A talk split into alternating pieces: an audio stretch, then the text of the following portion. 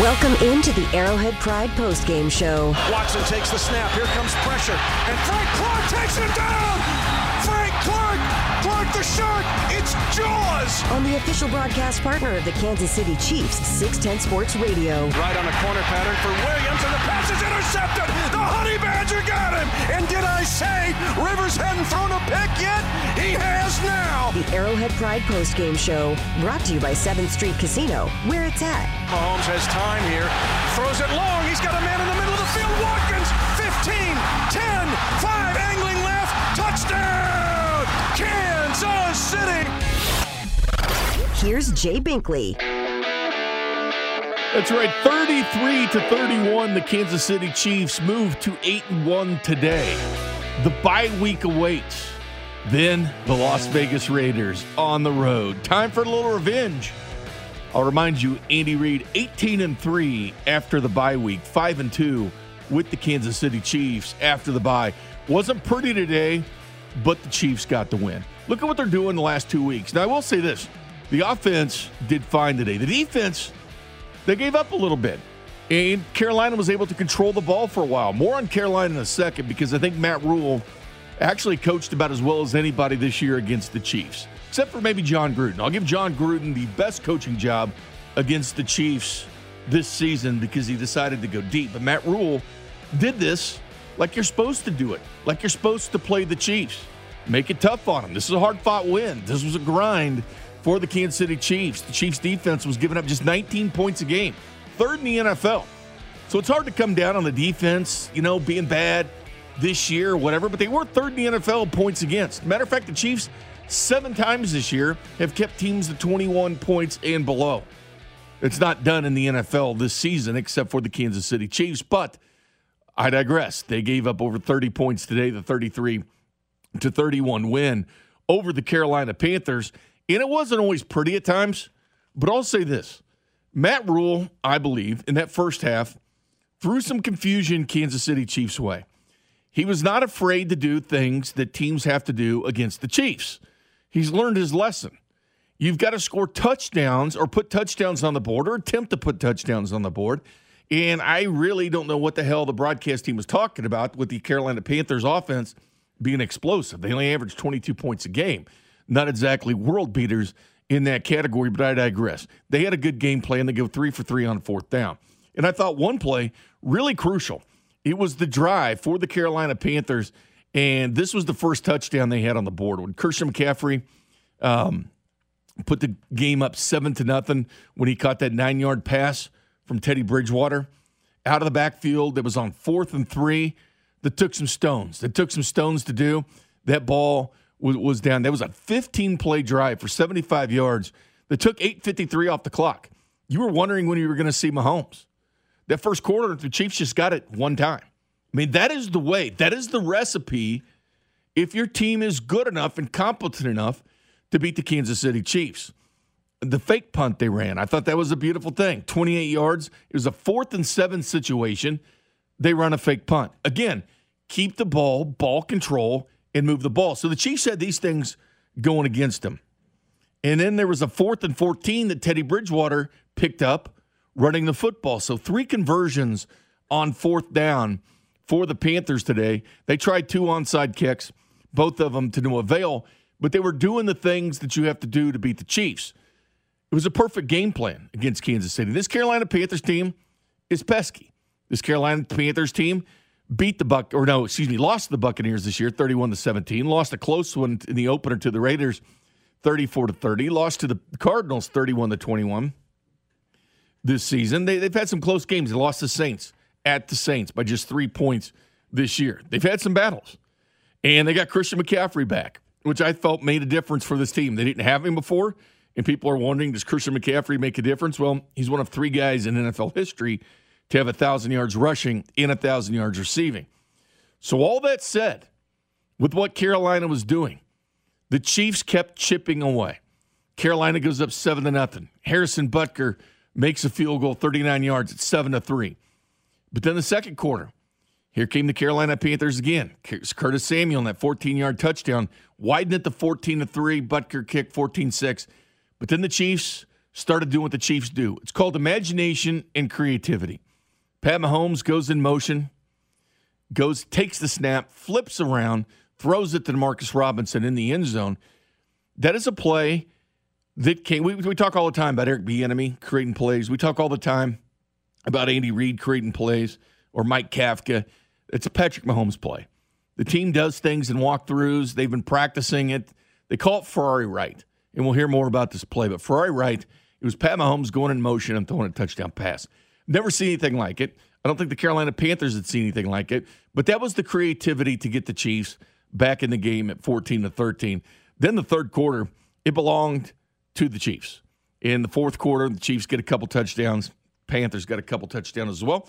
Took a 67 yarder, had the leg on it, as my producer Kramer Sansone likes uh, kickers. Saw the kick. It looked like it had the leg, just didn't have the the accuracy so far. But that was pretty risky call. The um, clock management with the Chiefs going into the uh, halftime wasn't good. They passed on what would have been a 54 yard field goal, but I will say this winds were gusting at 16 miles an hour at Arrowhead Stadium. And it was one of those iffy things with kickers. Do you want to kick it or not? Harrison Butker actually missed the field goal, and he missed his sixth extra point this year. And we'd wondered, is it going to come down to a missed extra point? This is the sixth game that Harrison Butker has missed an extra point. So that was left off the board. Field goal, 48 yarder was left off the board, even though he, he drilled uh, two field goals today, including a 55 yarder. But he left four points off the board. And even that extra point makes this game 34 to 31. So just a field goal by the Panthers at the end would have just tied it. Would have tied the game. But had he made the field goal too, they would have won the game. Panthers would have had the score. So that's that. And as far as the Chiefs, they took advantage of their having the football. Let me put it this way.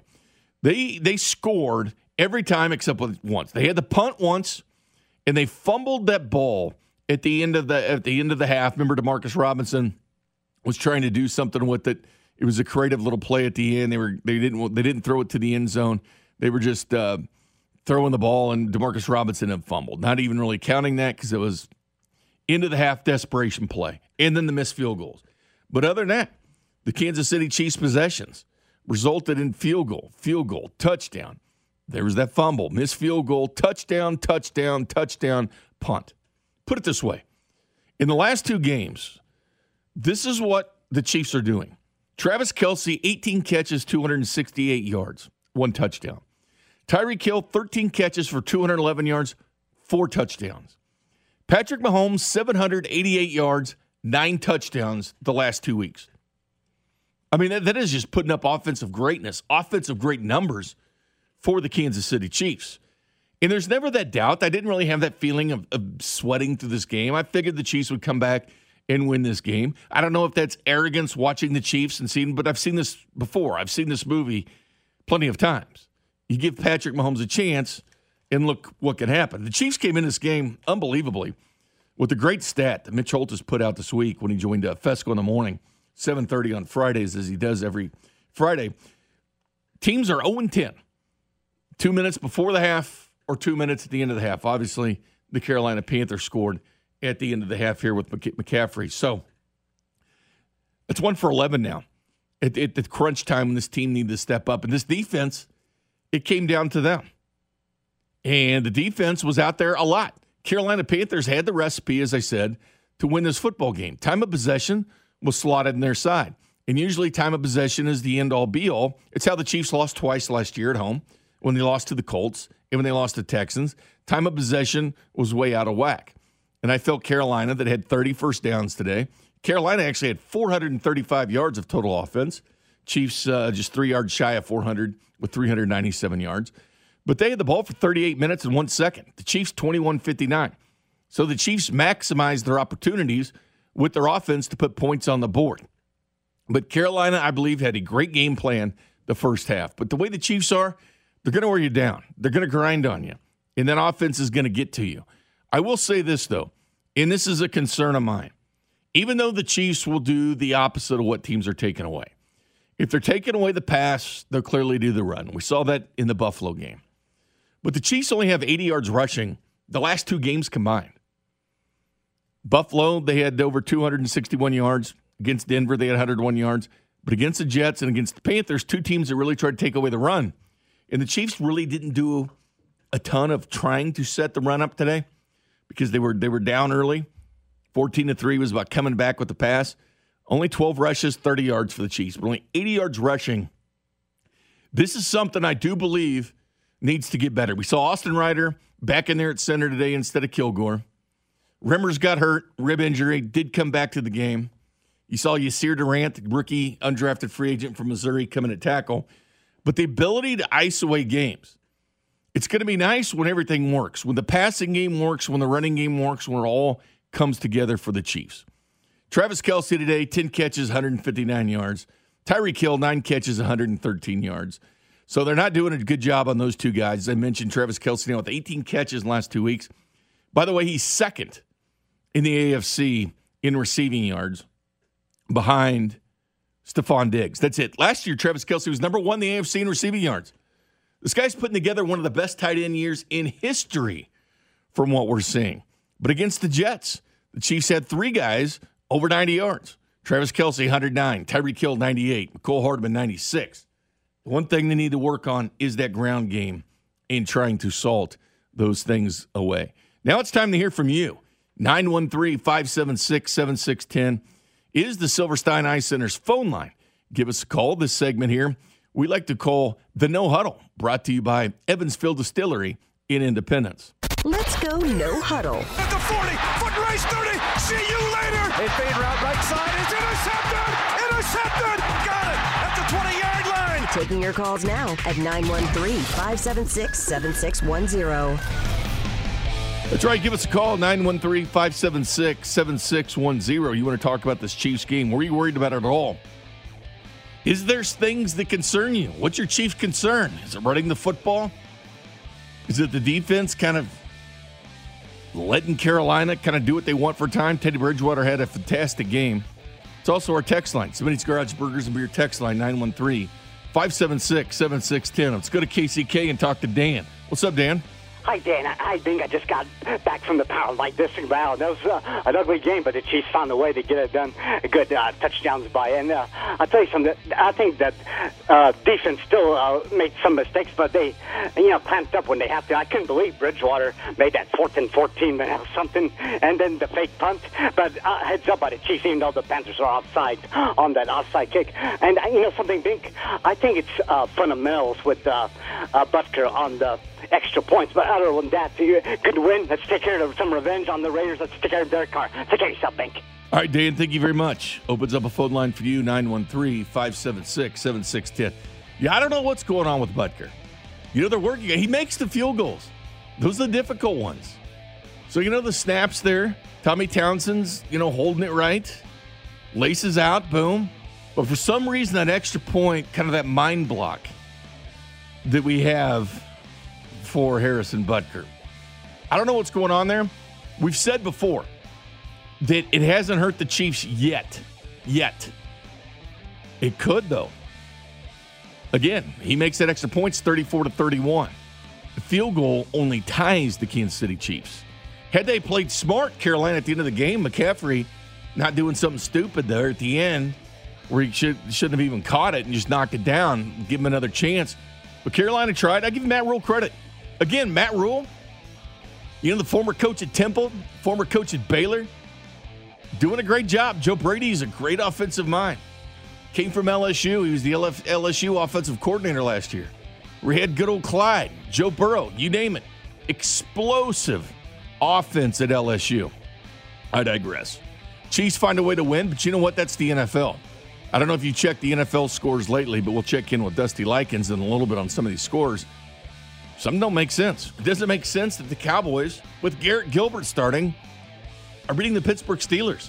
And this is a game to watch. Steelers 7 0. Remember, we are looking when they're going to start picking up those L's as we start thinking about that first round bye. Very important. But again, weird things happen. Cowboys not a good team, but they did beat the Steelers. Oh, by the way, the Broncos lost today 34 to 27 as well. And the Raiders beating the Chargers by eight. Let's go back to the phone lines. Let's go to Michael in Wichita. What's up, Michael? Not much. How you doing? Going good, my man. Man, we, we got to go back to our, our new center, right? He's just not getting it done. I, I, he's a great player. I love him, but he's just not coming through this year. That's the one, the one thing about kickers are they're hard to find. There's a lot of journeyman kickers that find their way on different NFL rosters, and a couple of the extra uh, old Chiefs are playing, Cairo Santos and Ryan Succop. The thing is, like I really trust Butker to hit those long field goals. Again, he had those two 58 yarders against the Chargers. Doesn't make sense. He had the 50, 55 yarder today. You just got to find a way to put it together. I don't know if you need to get all the sports psychologists in Kansas City, send them the one arrowhead drive, start working on it. The guy's got a quality leg. The guy's take, a good player. I think he needs to take next couple of days off and just get away from football and just kind of regather himself. How about go for two once in a while? I mean, it might yeah, come down definitely. to it. Teams are getting it at a 50% clip this year, on pace for more fourth down or more uh, two point conversion any time in NFL history. Might be time to work on that. I love the Chiefs when they're sitting at the two yard line with that creativity. Definitely. All right, Michael. Thanks for your call. Let's go to Chester. I need to hear from you, man. What's up, Chester?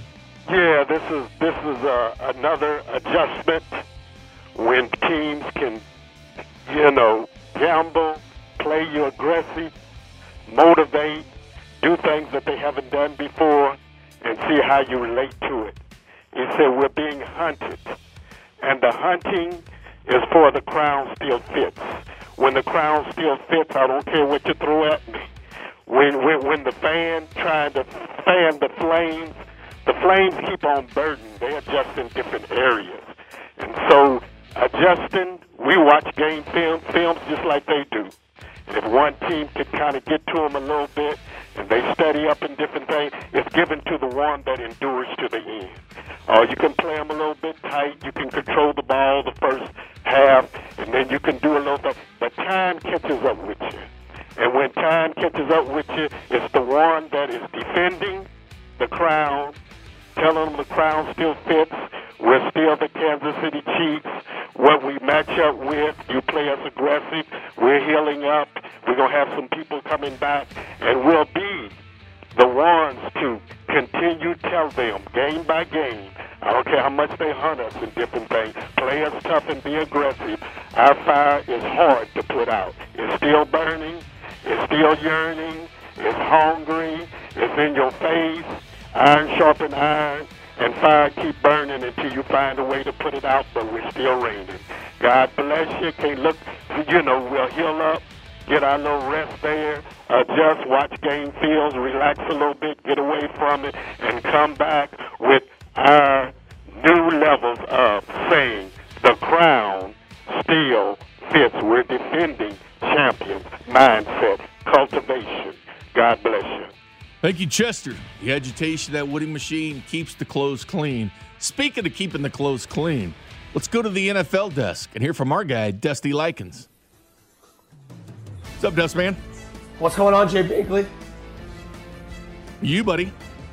Well, uh, currently watching a commercial of a toasted cheddar chalupa. Looks pretty amazing. But anyways, uh, this sports. We got games this afternoon. Kind of interesting because all these games on paper looked like maybe they'd be skips. Not these. Dolphins Cardinals 24-24 in the. Uh, we're in the third quarter there. About eight minutes left. Kyler Murray doing his thing. 16 to 19, 221, three touchdowns. Uh, DeAndre Hopkins only one for 17. Tua, 13 to 19, 167 and a touchdown. Um, spread out everywhere. Uh, Steelers, Cowboys. Surprisingly, the Cowboys are up 19 to 9 with uh, Jay Binkley's guy, uh, Garrett Gilbert, at quarterback, the fourth string. Mm. Also, Ben Roethlisberger, to keep note, uh, did have like a slight injury uh, he had like a knee injury. He's back in the game. He's currently still playing because it is Ben Roethlisberger. Not a lot of action going on Pittsburgh side, so not really anything important there. The big upset today, maybe it's not an upset, maybe it is, but Buffalo just absolutely destroyed Seattle 44 to 34. DK Metcalf still had a huge game, seven for 100 plus and a touchdown. Dalvin Cook, the story of the day today, though, 206 yards rushing, two touchdowns. It looks like 2003 Jamaal Charles all over again. Uh, not 2003 Jamaal Charles, I'm sorry, 2012 Jamaal Charles. Um, but uh, Baltimore beat uh, Indianapolis 24 10. Also in the late game divisional matchup, uh, Raiders Chargers. That game, Raiders 28, Chargers 20. Chargers in the red zone, first and goal. Uh, Jay Binkley, that's sports update. Thank you much, Dusty. I do want to try that chalupa, by the way. So I'm glad you mentioned that. But yeah, some some games to keep your eyes on. You heard him there. Steelers are down by nine or ten points, nineteen to nine. Cowboys over the Steelers. Sees weird things happen. If this was the Chiefs, we'd all be freaking out. What's going on? You know they're going to be freaking out in the Steel City. This is not a situation where Dallas wants to take that L, but they could. When we come back, we'll have the play of the game brought to you by Mazaris Jewelry. 9.30 in the morning on Fescoe in the morning. You call in with the player involved in the play of the game. Plus, we'll talk to Chief Sideline reporter Josh Klingler all next. This is the Arrowhead Pride Post Game Show, presented by 7th Street Casino, 610 Sports Radio.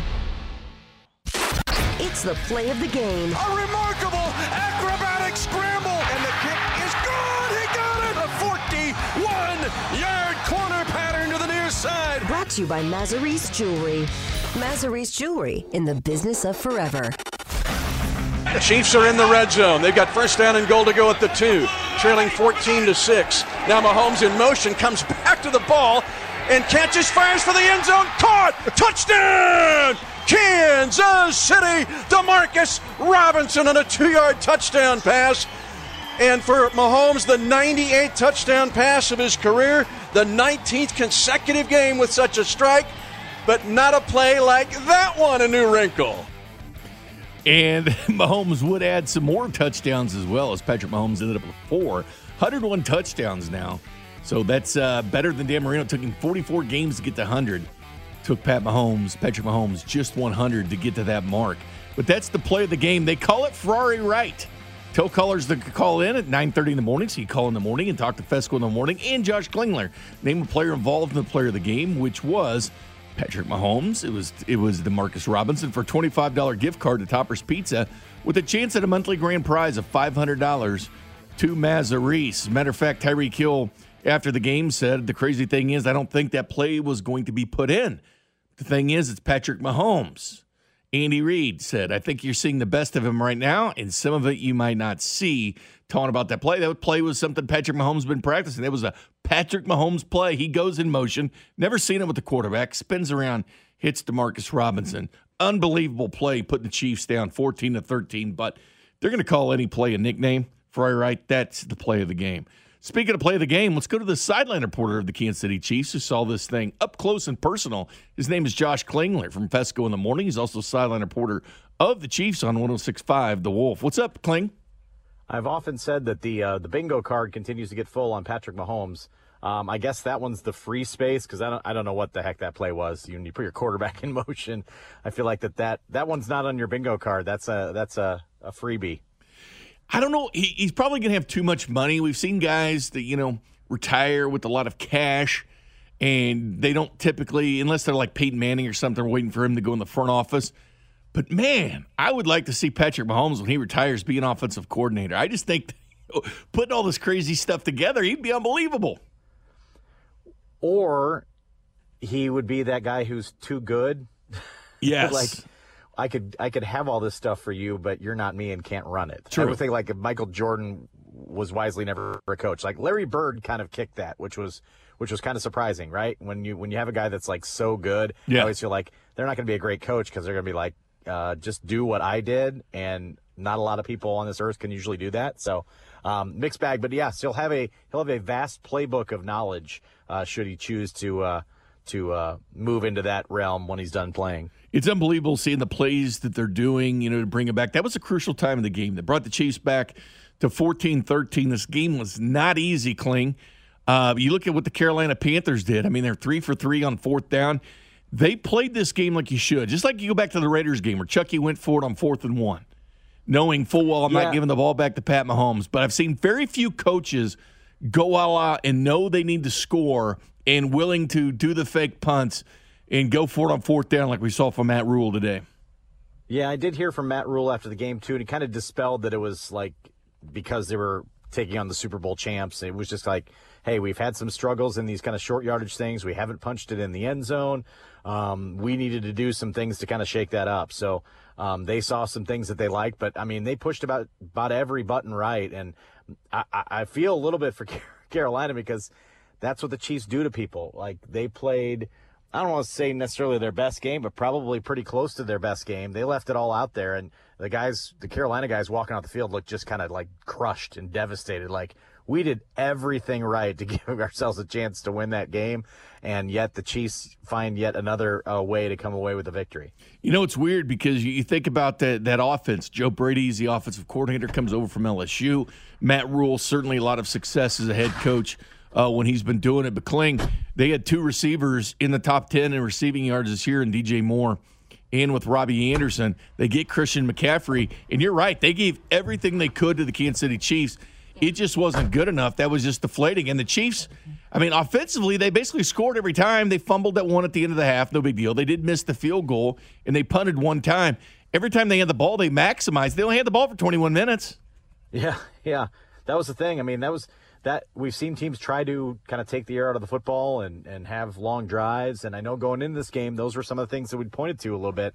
I know Mitch had pointed these out that, hey, look out, Carolina's second in the NFL in five plus minute drives. And you, you saw that they maximized, um, you know, their ability to, to work drives, especially very, very early on when they took the ball and, and had it for nine minutes or whatever, uh, to, to start the game. I, I was just I just came away really impressed with Carolina. I thought they have they have a lot of um, offensive pieces, and then added back um, McCaffrey today, who was as good or maybe better than advertised. He is really really tough to stop, and so um, Chiefs had to earn it, and that's okay. Yeah, you know they're not they earning earning wins isn't the worst thing in the world.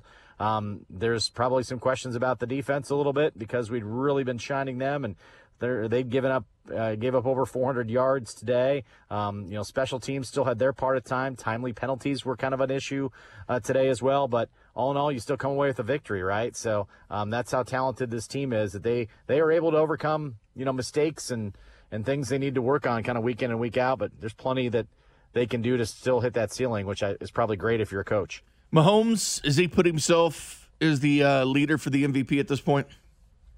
I mean, he yeah, he's really really good, and he was really really good today, and and the way he was kind of kind of reading the defense, and obviously uh, kind of force feeding Kelce and Hill as much as possible, and again, if they're calling. Um, you know, kind of trying to stop the run again, and back-to-back games, we've seen teams kind of go after the run, and and he's made him pay with his with his arm. But yeah, he's he's got full command of the offense. You see that they can put in new wrinkles each and every week, and uh, you have Andy Reid and Eric Bieniemy just drawing up new stuff uh, randomly. So they still look like they have a, another gear to get to and probably a little more towards the, the balance aspect of things. But, you know, if you're playing essentially seven on seven football with them and want to get into a passing shootout, um, my money's on the, the playbook of the Chiefs right now. Which one of these numbers impresses you most? This is the Chiefs' last two games.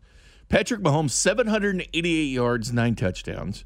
Travis Kelce, 18 catches, in the last two weeks for 268 yards and a touchdown. Tyreek Hill, 13 for for uh, for 13 for over two 211 yards and four touchdowns. He's had back to back two touchdowns. Right. It is hard to say which like Travis Kelce's having like one of the greatest tight end years ever. You can't discount Mahomes having nine touchdowns in the last two weeks. It's I can't even find out who's the best in the last two weeks.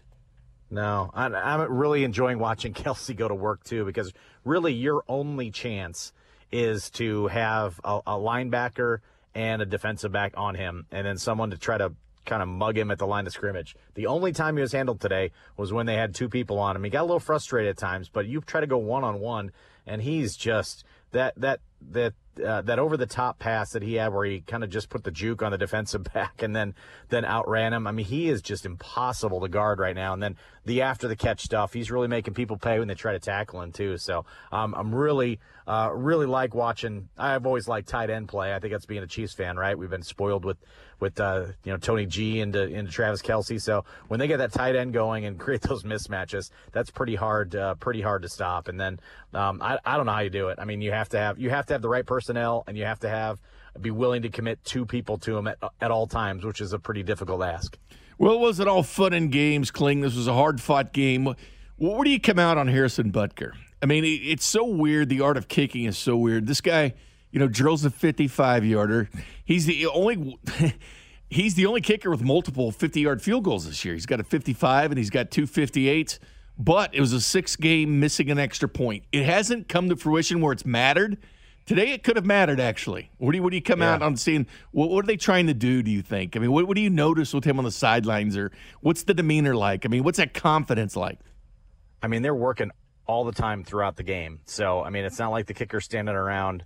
Um, they're working constantly. The wind, you know, I don't want to, I don't want to make a, you know, uh, excuse with the wind today, but it was like weird and swirling. Was this significant? at different times of the game, and um, I thought even it affected some of the passing for for a little while for a stretch. So. Um, whether that factored in, but clearly, you know, the uh, the extra points. I mean, we're all holding our breath on extra points. It feels like it shouldn't be the case. And you know, in previous weeks, I just said, look, he's making field goals, so you know, don't worry about the extra points. He's making the, the three pointers. Today, he didn't make a three pointer either. So, um, uh, you know, I can't, I can't, you know, he's what three for five on kicks today, or three for six, or uh, four for 6 uh, total on total kicks. I, I guess I'm kind of looking at it as a total number uh, rather than than um, you know the the extra point number. So uh, he's got to get better. I don't think it's anything where I would you know be auditioning kickers. He'd get snapped up by somebody right away. I just think he's in a little bit of a funk with the uh, the extra points still. Um, today's conditions, I don't think we're the best to uh, to kick. Although uh, you know uh, Carolina's kicker had plenty of leg on that last kick. And you saw him, uh, you know, not being able to, to turn it back in. So I thought it was a difficult day to kick, probably at Arrowhead today, than than some other days in which he was, uh, you know, missing extra points. Talking to Chief sideline reporter Josh Klingler. All right, I need a quote from you. I know you guys love this cut in the mornings. Would you classify it as a significant win? Um, I know that the other two people on my show probably would want me baited into saying that on the air. Yeah, but it was a significant one. Yes. There we go. We got Kling saying it was a significant win, so we can replace Charlie Weiss with Josh Klingler at this point. All right, final thing for you, Kling. Only 80 yards rushing for the, between the last two games with the Chiefs. I mean, they, they've been lighting up the scoreboard. They lit it up against the Jets. He scored 33 today. It's not like they need it, but it would be nice to kind of salt the game away, just being able to just, you know, ground and pound.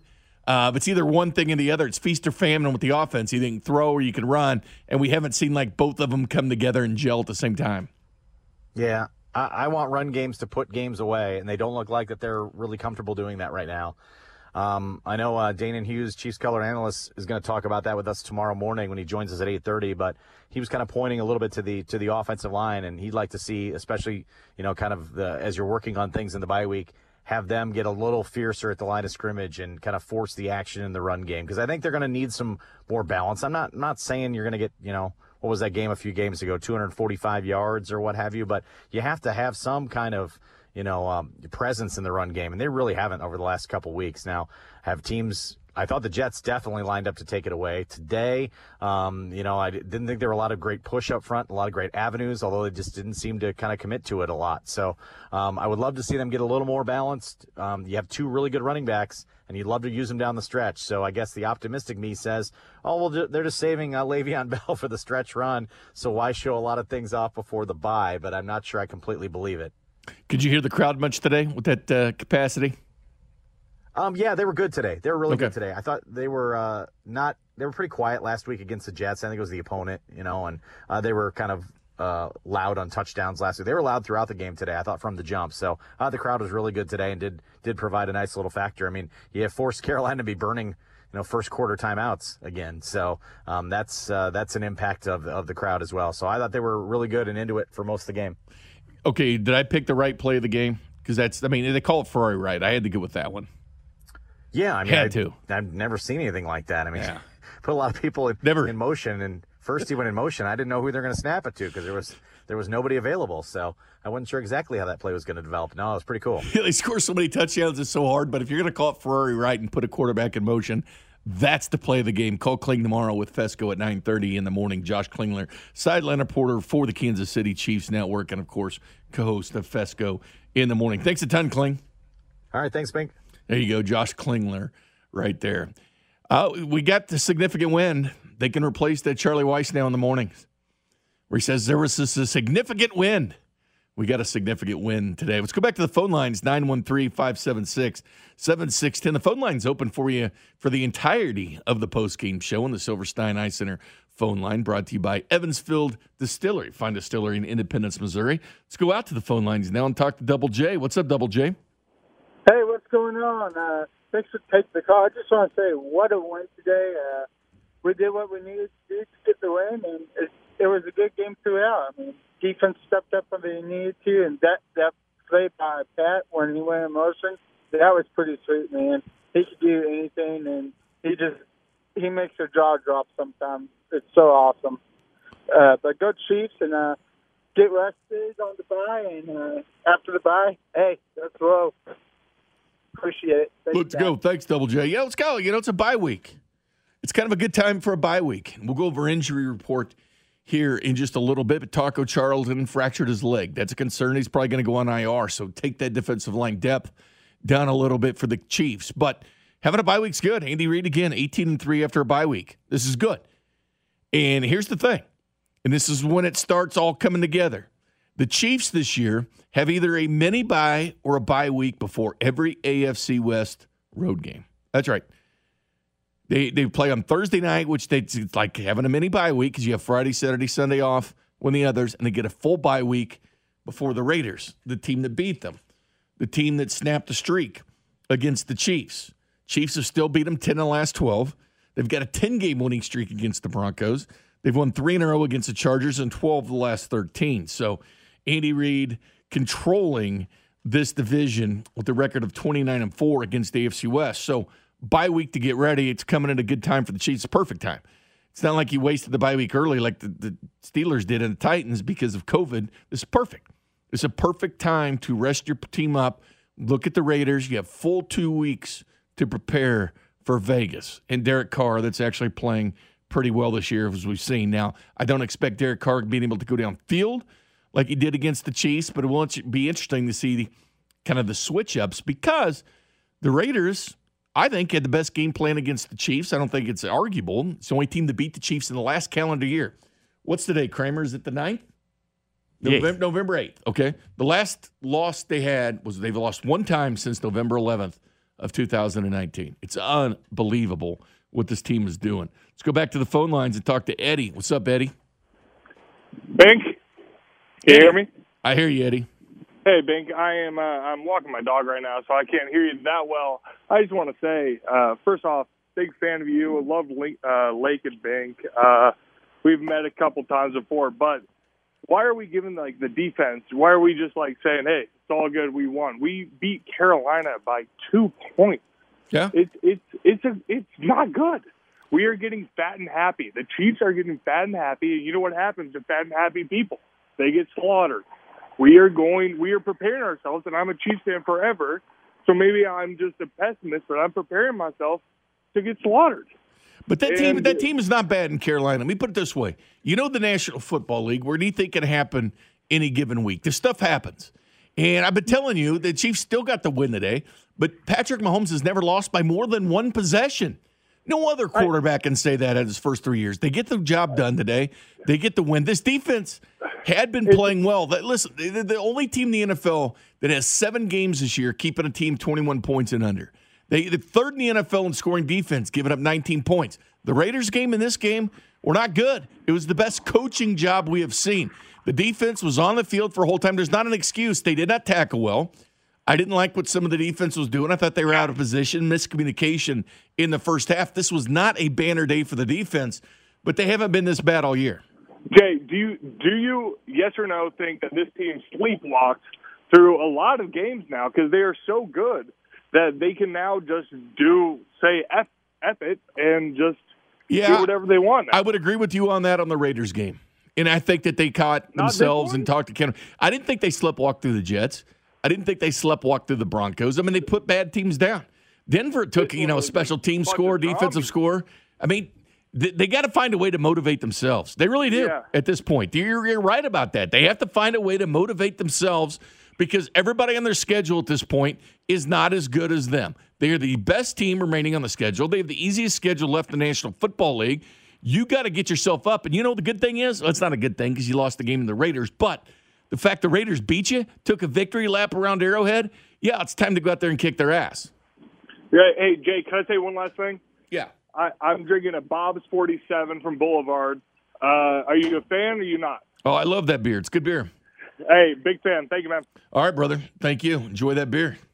You know what? I went out yesterday and got winter beer. I went winter beer shopping, Kramer. Um, it's time to turn that October beer into winter beer, right? I did it. Got me some mothers. I know we text line some mothers out of Springfield. Get some Sam Adams winter lager. So I'm ready for winter, man. Let's go. It's football season. Let's roll. Today didn't feel like football weather. Kind of sucked. I'd like to be in the 40s and cold or 30s and snowing. That's that's what I really like. Let's go to Zach in Wichita. What's up, Zach? Hey, Bink. What's going on, man? This How are you? Zach in Wichita.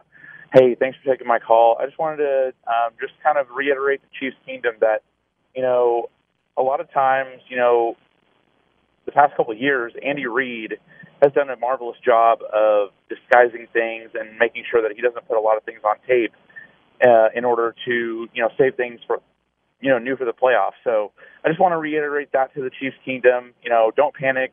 We're all good. Um, just gotta trust the process here. But I just want to get get your thoughts on Le'Veon Bell and his progress right now, and what your expectations are here uh, for the rest of the season. Well, I expect it to start production to go up. It's been three games.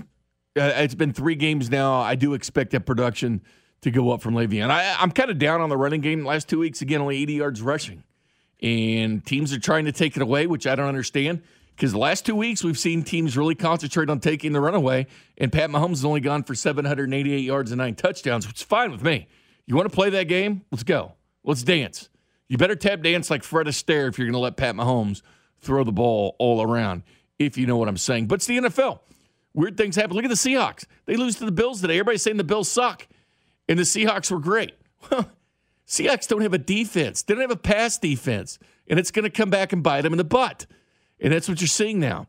And the Steelers struggling for no reason against the Dallas Cowboys today. It's 19 to 15 right now in the fourth quarter. But again, weird things happen. Dallas sucks, and you guys know that. Let's go back to the NFL desk and check on those late game scores. Speaking of Pittsburgh and Dallas, with our guy, the Dirty Werewolf, Dusty Likens. What's up, Dusty? Not much, Mr. Binkley. Just spending my time on Sunday evening watching football, and you did bring up the Pittsburgh Dallas game. That game is now 19 15. Juju Smith Schuster caught a touchdown uh, most recently for Pittsburgh. Uh, Big Ben still in there. Dallas is uh, battling with uh, Garrett Gilbert is their quarterback. Um, right now, Pittsburgh has the ball in their own 34 yard line, 33 yard line. They just got the ball back from Dallas with the Minkah Fitzpatrick interception. So 19 15, nine minutes left in that game. The game of the day, man, is, uh, or tonight at least, is Arizona and Miami. That game is 31 31 now, and it's just tied. It's Tua versus Kyler Murray. So, Binkley, I know exactly where your mindset is in this, as Miami just tied it up with a touchdown.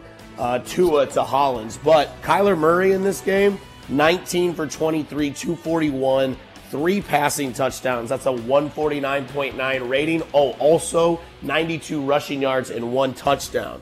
You mentioned how people thought Buffalo sucked. Buffalo doesn't suck. They just played the best team in the NFL and lost to the Chiefs. They've had a little couple rough roads. Josh Allen today versus Seattle, 38, 31 of 38, 415 in the air, four total touchdowns. He had zero interceptions and a 138.49 passer rating for the dub. Also, Patrick Mahomes was once again fantastic, Binkley, as you stated in a tweet earlier. He now has nine touchdowns in two games. I think Patrick Mahomes is now again the MVP favorite as the Chiefs won that game. And one more late game this evening.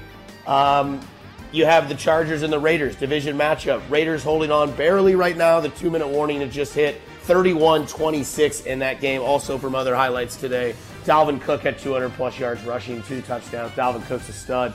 Uh, Jay Binkley, keep doing your thing on post game, my man. Awesome, Dust Man. I'll say this too. Kyler Murray versus Tua is the first battle ever between two quarterbacks with the number one. Did you know the 2018 Heisman voting? This has never happened either. Kyler Murray was number one, Tua was number two in the Heisman voting. It's never happened when you had a first and second place quarterbacks battle out in the NFL. Just a little Kyler Murray, Tua nuggets for you. We need to take a timeout. We come back. We'll do the injury report for the Kansas City Chiefs from today. Plus, we'll hear from the editor in chief, arrowheadpride.com, Pete Sweeney. This is the Arrowhead Pride Post Game Show, presented by 7th Street Casino, 610 Sports Radio. Welcome back into the Arrowhead Pride Post Game Show, presented by 7th Street Casino. Welcome back. I'm Jay Binkley with Kramer Sansone producing the operation. Got Sunday night football tonight. Actually, a good one. Six and two. Buccaneers versus the Saints. Five and two. Little Brees, Brady showdown. Those two go back and forth with the touchdown lead. But as far as the Chiefs' injury report is concerned, and we'll talk to Pete Sweeney about some of these in just a minute. Taco Charlton looks like he has a fracture in his lower leg. That sounds like IR move there. Antonio Hamilton strained his hamstring. Rashad Fenton sprained his ankle. We saw Mike Remmers get banged up for just a little bit. By the way, he's not giving up a sack this season. He did come back. Yasir Durant, the uh, rookie from the University of Missouri, got some time in there. That's your injury report. Time to go now out to the Silverstein Phone Center or Eye Center phone line and talk to the editor in chief, arrowheadpride.com. His name, Pete Sweeney. Pete, good evening. What's up, Bink? How you doing, man? Any of these injuries concern you besides the only one that really concerns me, and that's Taco Charlton? I felt like he's having a pretty darn good year. No, uh, you know, the other two, what it seems like to me, are injuries that you know you add the bye week into it, it should be fine by the next time the Chiefs play. But yeah, it doesn't seem like Taco Charlton's going to be back anytime soon. Uh, you hope that maybe he could make an impact later in the year. Fractures usually like range from six to eight weeks, so maybe there's a scenario where he could contribute in the postseason. Chiefs are lucky that IR is unlimited this year, so there are different things he can make. But you could expect him, if he has a fracture, he'll be going on IR shortly, and you got to figure out that other defensive end position. Did you feel that, like how do you feel about this game, Pete? I mean, it's thirty-three to thirty-one. What's your hmm. overall impressions? We know it was a gritty game. I feel, and Josh Klingler brought this up as well, and I feel 100% like he does. Carolina yeah. played their A game. They did everything they had to do to win this game, including go for it on fourth down three different times. You got to put touchdowns up against the Chiefs. They held the ball. They controlled the controlled the game at times. They had that long drive to start the game, and Pat Mahomes barely played in the first quarter. How do you overall feel? Because I think they beat a team that gave them everything that they had. I agree, and I've talked to, to you about this before, both on AP Radio and on post game as well. You got to play a perfect game to beat the Chiefs, and Carolina almost did. And I also think, as I explored their record a little bit more, both pre and post game, uh, they're three and six, but they've been in five one-score games, and that was without Christian McCaffrey, who is almost a Mahomes level freak. I think we forget that because he just hasn't been around this year. He missed six games. And the Chiefs have struggled when running backs are dynamic at that position. He was certainly good today. And you're right. There is a, I think, a book in a way to beat the Chiefs, and it's to limit possessions, try to get stops when you can, and going for it on fourth down when you have to, and scoring in the red zone. And you have to do every single thing right. And as the Panthers found out, you still may lose. So my overall impression of this game is it's it's good to see the offensive consistency there. I think Patrick Mahomes is playing like the best football player in the National Football League, and good on him because there are defensive struggles that the Chiefs need to work out during the bye week. But yeah, it remains to to be the same here unless the other team team plays perfectly. They're not going to be in the game. The Panthers probably get out of here, and they feel lucky to have been within this crazy field goal, uh, somehow doing it it's crazy how much has to go right for you to even get a chance with the Chiefs, and that's just what they've built in Kansas City. I, I, I felt that if Carolina was able to run the ball better today, I think they kind of gave up on the run at times. Now, keep in mind the Chiefs' rushing defense was 29th in the league, giving up almost 143 yards a game. Panthers 104 yards. That first drive, and they held the ball for 38 minutes to the Chiefs 21. Right. It just shows you the Chiefs maximizing – the every opportunity on offense, which they really did today with the one punt. They had the fumble at the end of the first half that doesn't matter in the missed field goal. But Carolina was doing everything with the time of possession. Now, the flip side is the Chiefs not able to run today, only 30 yards rushing, 50 yards against the Jets. That's only 80 yards in the last two weeks. Does that concern you yeah. at all? Yeah, and it's been a little bit of the mix and match along the offensive line. You had noted because of the injury, there was a moment where Yasir Durant had to come into the football game, and it, it just doesn't seem like they can get it going when they need to when it comes to run blocking. You're lucky to have Mahomes, who there were parts I, I felt of this game where he struggles, but he never struggles for four quarters. So eventually he turned it on, and, and by then the Chiefs were okay. But I tend to agree with you. Going back to that point on the Panthers and the first drive, when that first drive was going on, the Panthers were controlling the clock. They were getting first downs. They were able to run off 8:53 and take a seven nothing lead. It gave you a little pause because if they were able to do that all game, then it maybe got interesting because they were limiting Mahomes' possessions. And don't forget, they had a 14-3 lead. So the Chiefs fought back. Good on them. I, I think sometimes we got to remind ourselves that this is still the NFL and upsets happen all the time you got the Pittsburgh Steelers in a game right now with the Dallas Cowboys, and the Dallas Cowboys are embarrassing this year. So there's going to be hard, tough games. And I wouldn't be shocked when you look at this Carolina Panthers team. I wouldn't be shocked if they make a run for one of those three wild cards. I know what the record says, but now they got McCaffrey back. You can see where Bridgewater is like this Alex Smith type of quarterback where would I be shocked if they go on some kind of run and are able to get into like a nine and seven situation? No, I think they're a pretty good football team. Hey, they beat the Cardinals. Cardinals are five and two, currently tied with the Dolphins at 31. Dolphins much improved this year with the winning record. They lost by three points at New Orleans. I consider the Saints one of the better teams in the NFC. They lost the Chiefs by a couple points. I think this is a team to look out for in the future.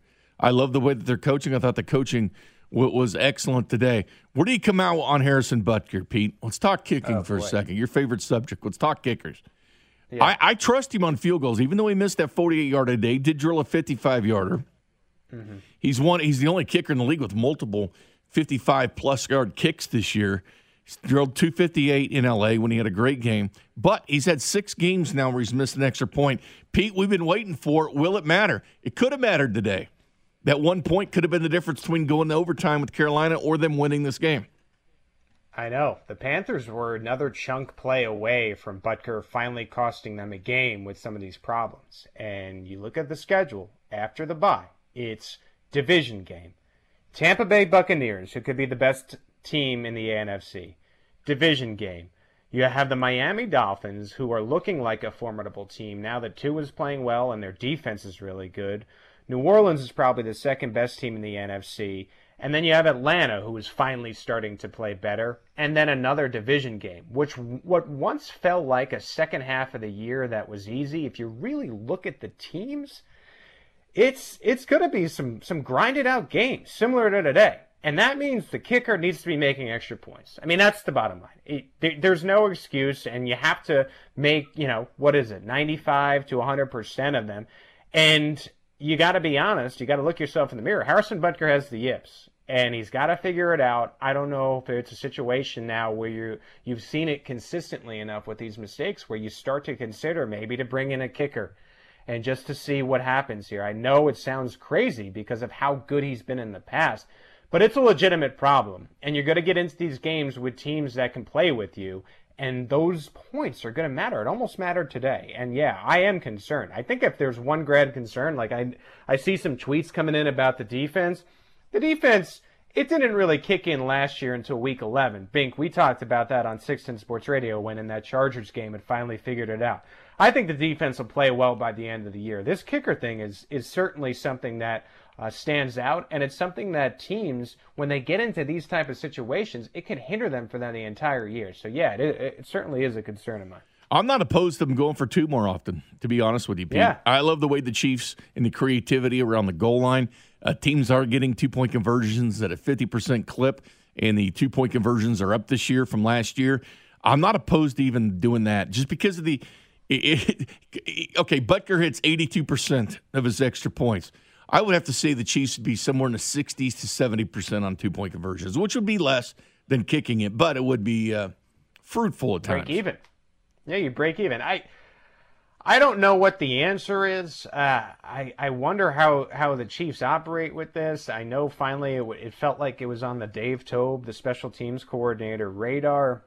I wouldn't be opposed in games to going for two. It seems a little bit radical, but would the Chiefs end up with some of these woes with more, more points in doing it, I think there's a possibility of that. So I'm open to suggestions here. I, am just surprised because for so long, especially like into that Chargers game where he was able to make 350 plus yards, uh, you, you said to yourself, I, I think we got maybe a potential best kicker in the league, or at least someone who could compete with Tucker. And then the next week he plays Tucker, and he just has not been the same since. And uh, again, it's it's just something that the Chiefs got to figure out.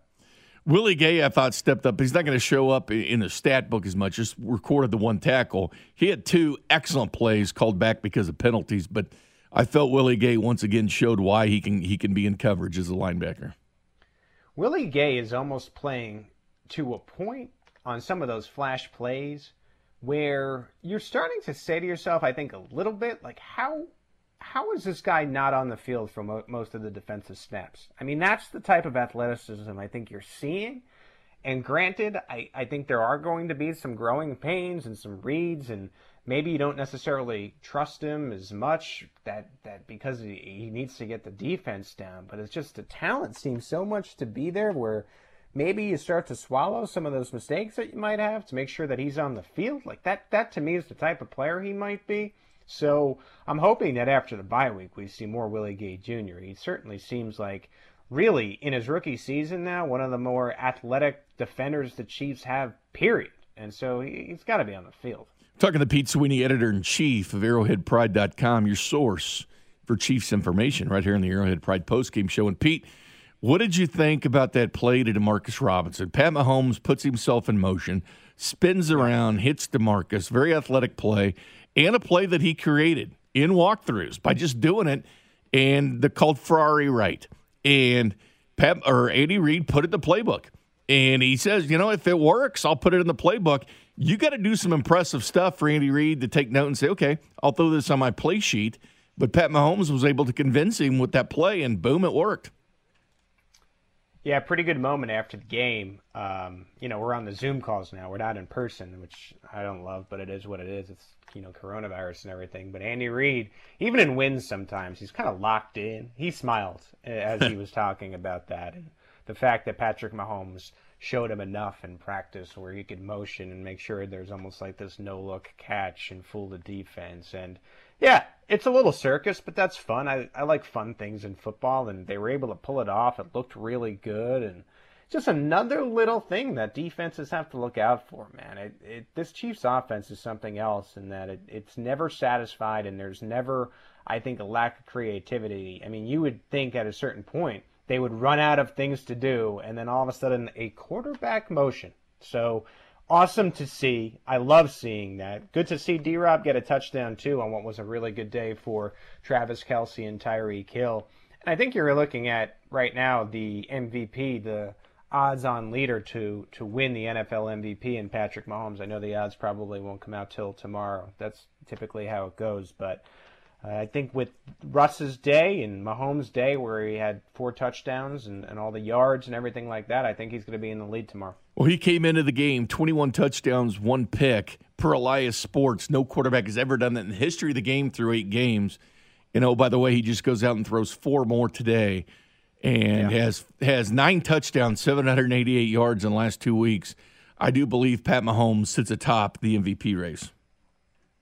Right, which is remarkable considering how much it felt like Russ Wilson had a lead on him. And you know, you blink, you have a game against the Jets, you blink again, it's a game against the Panthers where you, you know the Chiefs were down. That usually sets up a scenario where you're going to be able to score touchdowns through the air quickly, and he did. And mean, you got you know all of a sudden you nine touchdowns, no picks, and it, it flips flips the the switch because you know Russ isn't continuing to keep it up. So I think it's going to be a, a one-on-one battle. Uh, I don't think that Russ is going to play that poorly for the rest of the season. So I think this is going to go on as the the year goes on. It'll be another storyline for us to follow. But I think Mahomes is certainly atop the MVP race right now. And I think what helps him is the defense is so bad, giving up 29 points a game. Obviously, he's yeah. going to have some inflated numbers.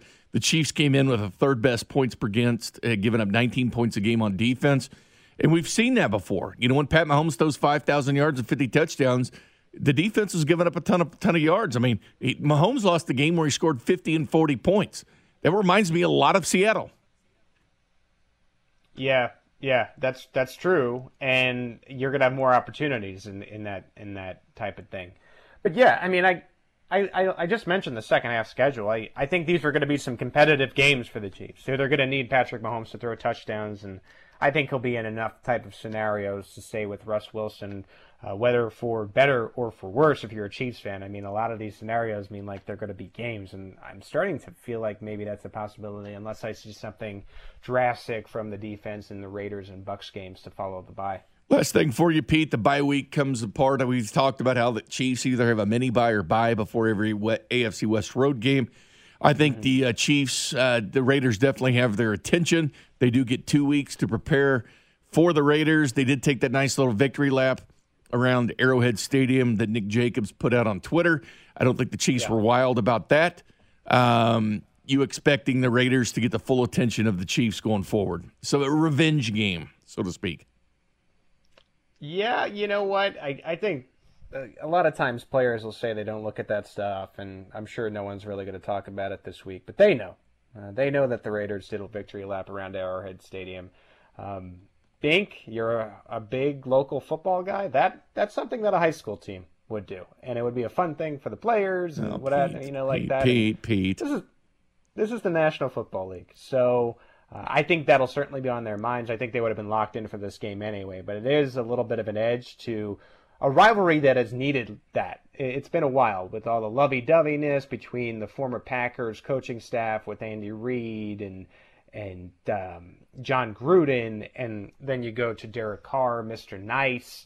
There just hasn't been that edge there, so the Raiders injected that against the world champions for what I think was a, a bad move. I mean, why why give the Chiefs extra motivation to shove it, you know, at your new your new park there? So, Pete, this uh, is like baseball. This is like baseball when you plunk the hitter the next time up. When he showboats, you plunk him. You know, you know darn well the Chiefs take every little thing. You've seen their tweets after games. They know they know what people are saying, what people are predicting. I guarantee you that's on their mind. I don't think this is a high school thing. I think they legitimately care. No, I, I'm not saying it was a high school thing for the Chiefs to care. I'm saying it was a high school move to do a victory lap in the. Oh yeah, that totally was Pete. That's what I mean, and so it's something you would do. Um, yeah, I mean, I would do that. I, you know, if I after I beat you in a chugging contest, I'll, no, I'll take a walk, no, no, take a lap around where I need to. But uh, yeah, I, I definitely think that'll provide an additional edge. And if you notice on the other side, no matter who the Chiefs are playing, Andy Reid is always very careful not to provide the other team with extra motivation. There's just no reason to do it. There's just no reason to do it. And so you're going to have that in this Raiders Chiefs matchup after the bye.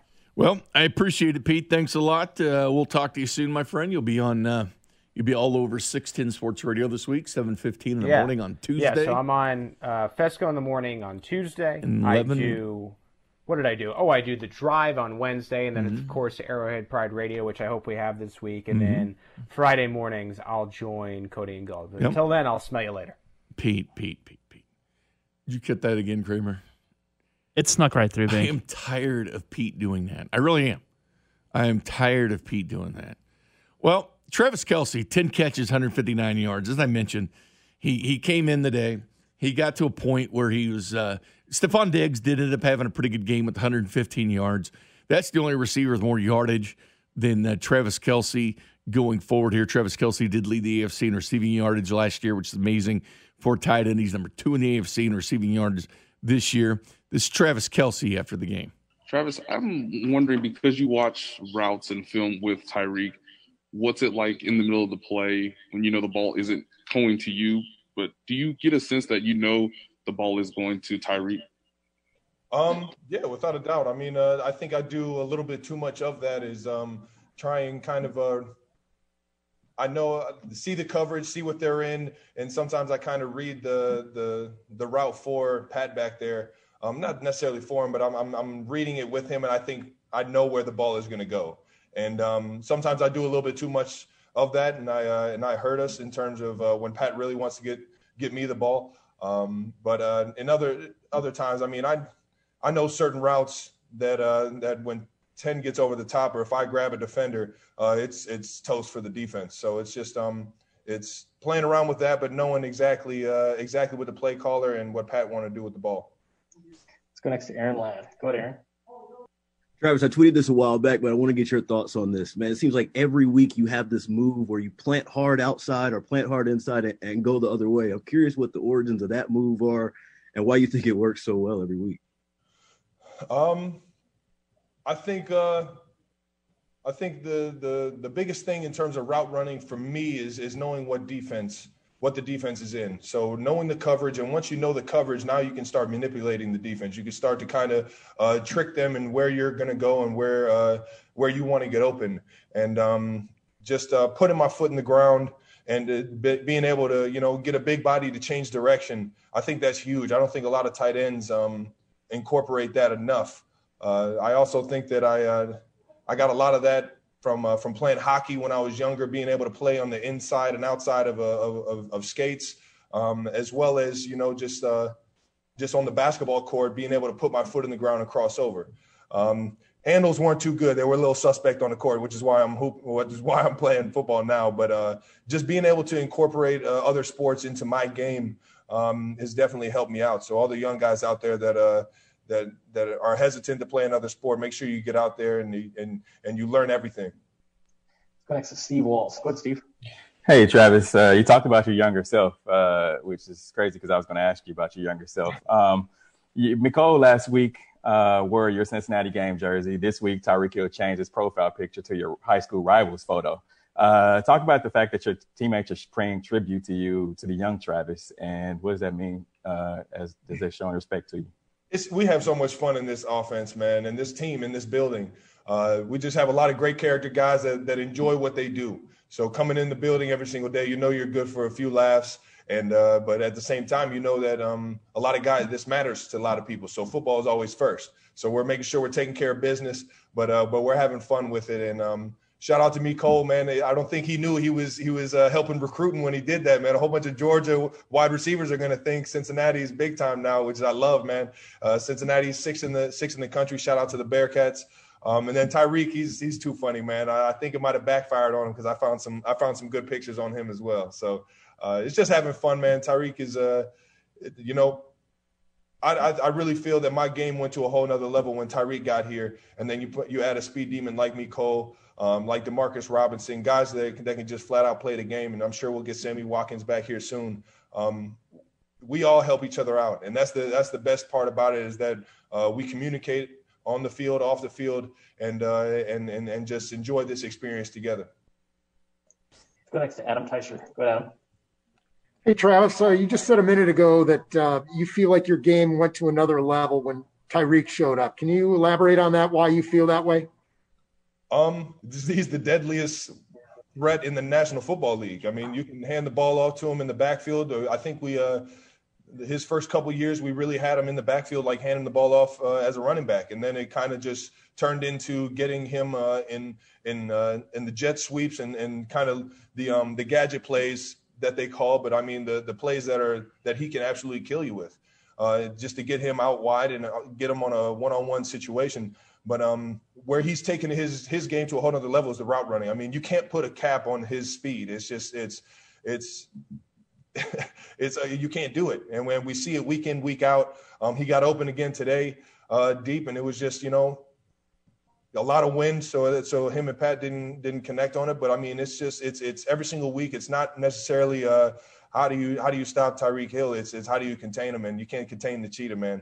He just keeps taking his game to another level um, the biggest uh, big play threat in the game, man. And then that that's where it, it makes my my job a whole lot easier um, because he he just draws so much attention being him.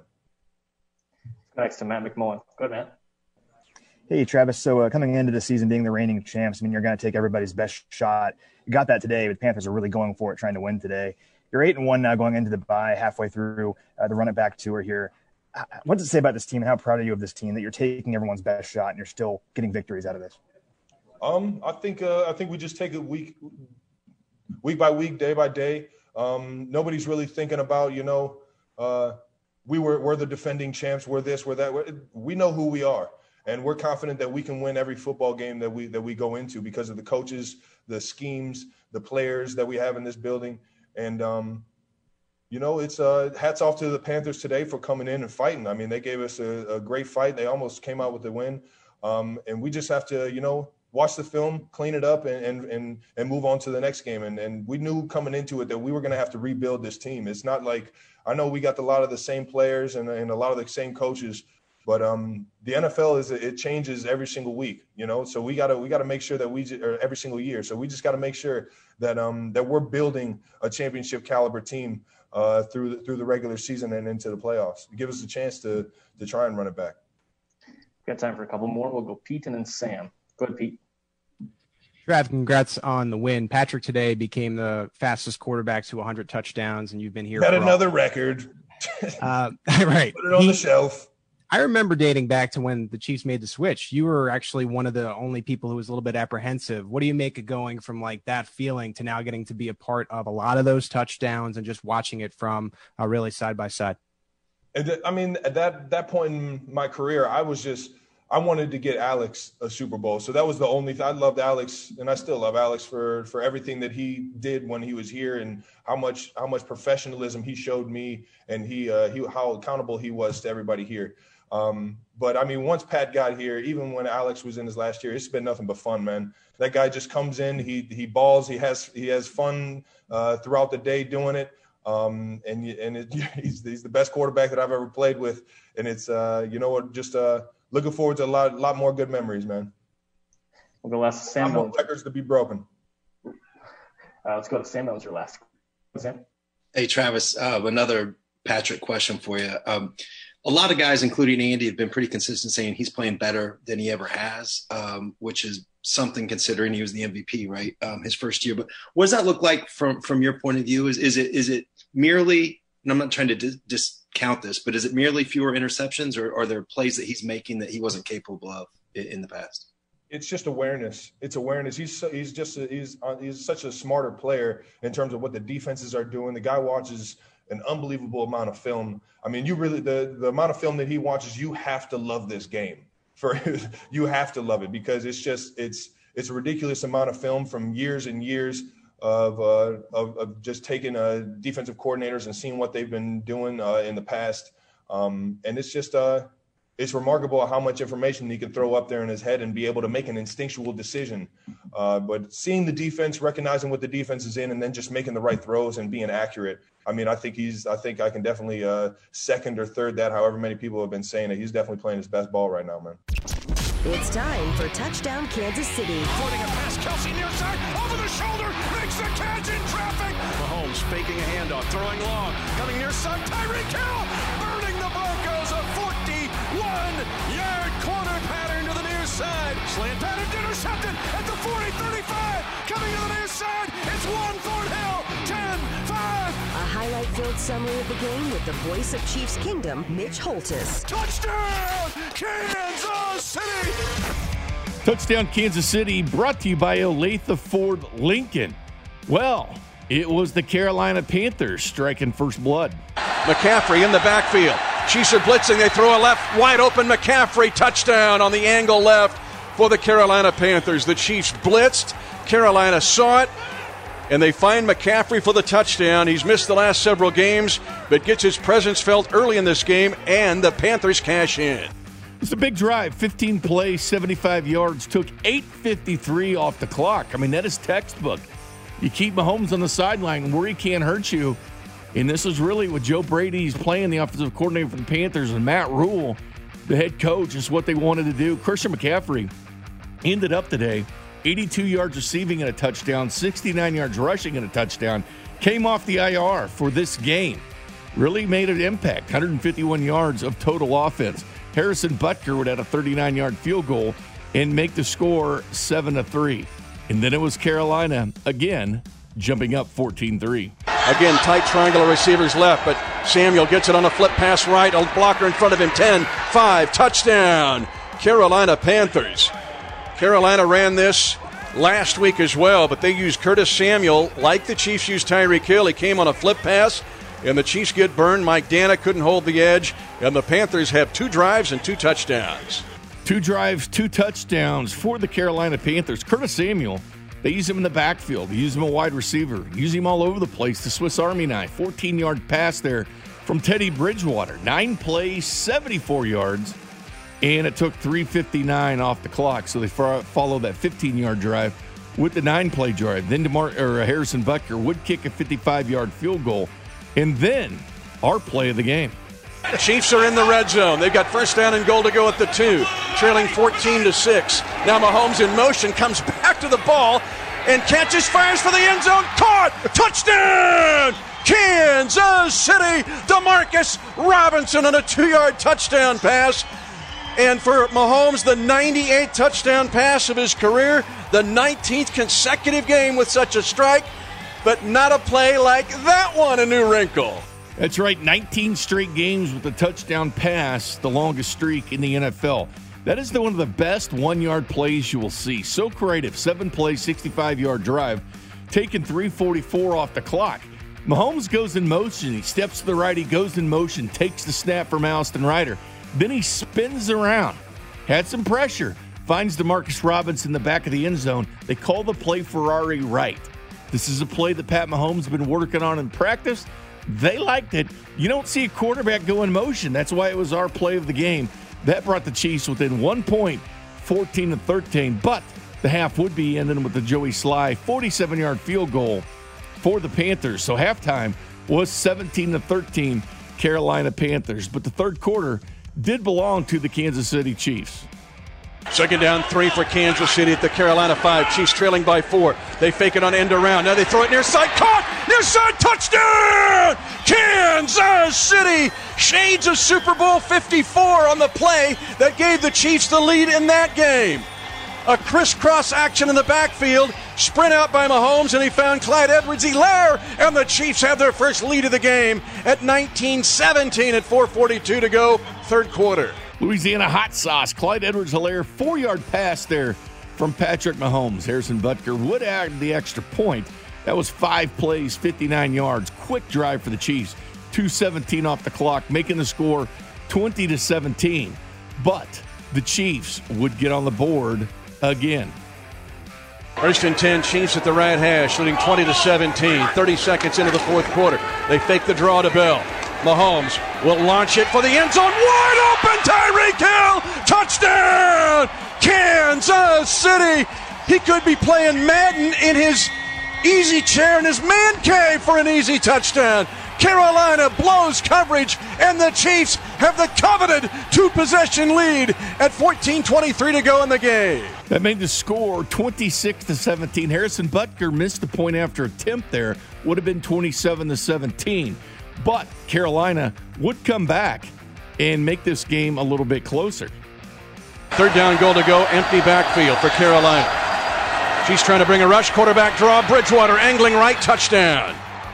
They emptied the backfield all the way, and the Chiefs came off the edge in a play that we've seen before in the AFC from runners like Lamar Jackson and Bridgewater with the quarterback draw, and the Panthers are within three pending this extra point. The extra point was good, so it was 26 to 24 Chiefs at this point. It was a Teddy Bridgewater four yard run, nine play, 70 yard drive, taking 401 off the clock. All right, so things are tightening up. What do the Chiefs do when things tighten up? Well, they do this. First and goal at the two. Chiefs lead 26 24. 7.45 to go in the game. Hardman spinning in motion. They fake the jet sweep. They throw it right side. Caught at the right front pylon. Touchdown! Kansas City. Patrick Mahomes. Four touchdown passes. 101 in his career. The fastest in National Football League history. Doing so in his 40th game to reach that benchmark. And the Chiefs, with the PAT, can go back up two scores. The previous record was Dan Marino. It took him 44 games to get to 100, 100 touchdown passes. Pat Mahomes just 40 games, 101 touchdown passes there. But that was a seven play, 39 yard drive, taking 242 off the clock. Tyreek Hill's second touchdown of this game. He had two the week before. So 13 catches, 211 yards, and four touchdowns for Tyreek Hill in the last two games. That made the score 33 24. Carolina, though, would tighten things up at the end. They're in the eye. First and goal at the one. 155 to go in the game. Bridgewater calls an audible. Again, double tight right out of the eye. McCaffrey plunges. Touchdown, Carolina. Christian McCaffrey would score a second touchdown of the game. This one via the run. Had a passing touchdown on the first touchdown of the game for the Panthers. 11 plays, 75 yards, taking 547 off the clock. But the Chiefs win this game 33 to 31. That's the voice of Mitch Holthus, the voice of the Kansas City Chiefs. Can hear him with Danan Hughes doing color and Josh Klingler doing sidelines on 106.5 The Wolf. That brought to you by Olathe Ford Lincoln. Time to check in on these late scores, some crazy games in the NFL. Let's go to the NFL desk and oh, it's okay. Let's take a break for a minute. Then we'll go to Dusty Likens and check on these late scores getting crazy in the NFL this afternoon. We'll go to Dustman right after the break. This is the Arrowhead Pride Post Game Show, presented by 7th Street Casino, 610 Sports Radio. Welcome back into the Arrowhead Pride Post Game Show, presented by 7th Street Casino. Chiefs go to eight and one. Bye week this week before the Las Vegas Raiders, the little revenge game. Let's check on a wild afternoon in the NFL. Let's go back to the NFL desk with Dusty Likens. Dusty. Binkley, they're all done except for one. We get the Saints and Bucks tonight, so we get to see the uh, return of Antonio Brown. I don't know why I'm weirdly excited about this. I have no idea. I can't really tell you. Maybe it's fantasy implications, but nobody cares what I think or what I feel about when it comes to stuff like that. But all the games are done except for that one. Pittsburgh somehow pulls a rabbit out of their hat with a limping Ben Roethlisberger. But let's be honest, they played a fourth string quarterback uh, in Dallas. They end up winning 24 to 19. The game of the day for me was probably the Dolphins and Cardinals, which is also a challenge to um, the Chiefs Panthers game. Both those games are really, really good. Uh, Cardinals Dolphins, though, it was 34 31. Cardinals missed a late field goal, Zane Gonzalez did. But the story of the day, it was Tua versus uh, Kyler Murray. Tua was 20 of 28 for 248, two touchdowns. Um, he also had seven rushes for 35 yards. You flip the script to the other side. Kyler, Mar- Kyler Murray, 21 of 26, 283, three touchdowns passing. He also had 11 rushes for 106 yards and a touchdown. So you talk about Patrick Mahomes, Deshaun Watson, and Lamar Jackson.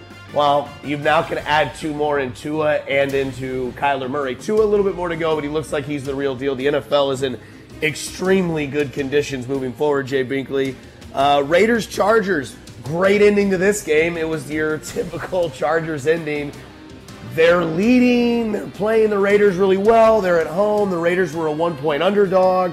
Raiders go up late. They go up early, or they go up late in the game, 31 26. And then at the very end, Justin Herbert throws a pass in the corner of the end zone for what they think is a touchdown. They call it a touchdown. It goes under review. Turns out the player was juggling the ball as he went down. Raiders hold off the Chargers 31 26. Again, Justin Herbert was a stud once again, Jay Binkley, as he was 28 of 42 for 326, two touchdowns, zero interceptions. Keenan Allen, the big guy on his side, nine for 103 and a touchdown.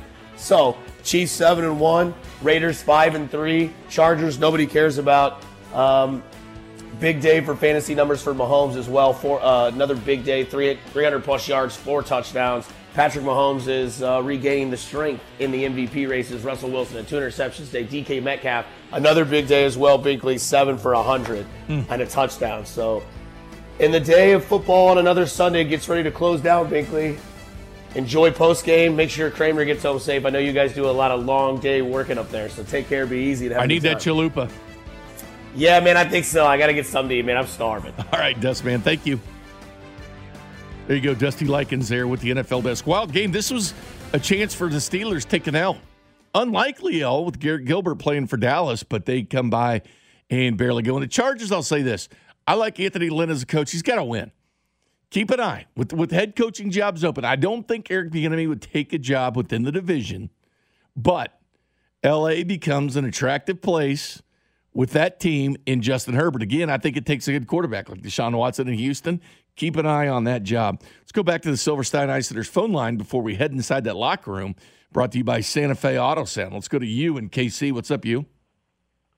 Hey, what's up, Bink? How are you? Um, I'm great, man. Uh, we got a good win. I, I, I definitely think that um, the defense played a little bit down, I, and maybe even the offense at first. I don't know, but it felt like um, it felt like they were just kind of sleepwalking through it. But I, I'll be honest with you, sometimes it feels like that with Chiefs games, and then they wake up in the second quarter, third quarter. It's fine, but I am. Uh, shouts out to um, Armani Watts because I think he deserves a game ball. Well, maybe not a game ball, but he definitely deserves honorable mention for that um, that down he did. And I hope he, I hope he shows up. Oh, more. that mattered too with Armani Watts knocking it down. That might have, you know, the, the Carolina wanted that. They wanted that that that pass on the outside and go out of bounds. That's what they wanted, and the Chiefs were ready for it. and and Armani was ready for it, and I and I don't blame Spags for blitzing all the time or often as often as he did. I do not blame him. I like it. Keep going for it. It didn't work, but hey, sometimes you lose some, you win some. So I'm glad we won this game. Thanks for the thanks for taking my call. There you go. Thank you, you, for that. Appreciate the call in there. But yeah, you lose, win some, you lose some. In the National Football League, it's how this thing goes. Look at some of these scores you wouldn't believe. Let's go inside that locker room. Brought to you by Santa Fe Auto Sound. Santa Fe Auto Sound, Kansas City's home for car audio since 1967. Here's the man of the hour. In my vote, at this point, well, I don't have a vote, but if I did, this guy will end up being MVP if he keeps playing like this. 25 touchdowns, one interception. Unbelievable play by Patrick Mahomes. Here's Patrick. Hey, Patrick. Um, Andy mentioned that uh, the play where you're going in motion kind of came from something you were doing in practice. Can you kind of just tell us the history of that play? Yeah, so uh, you see me, I think, in training camp before practice, and I'm taking uh, snaps with the centers.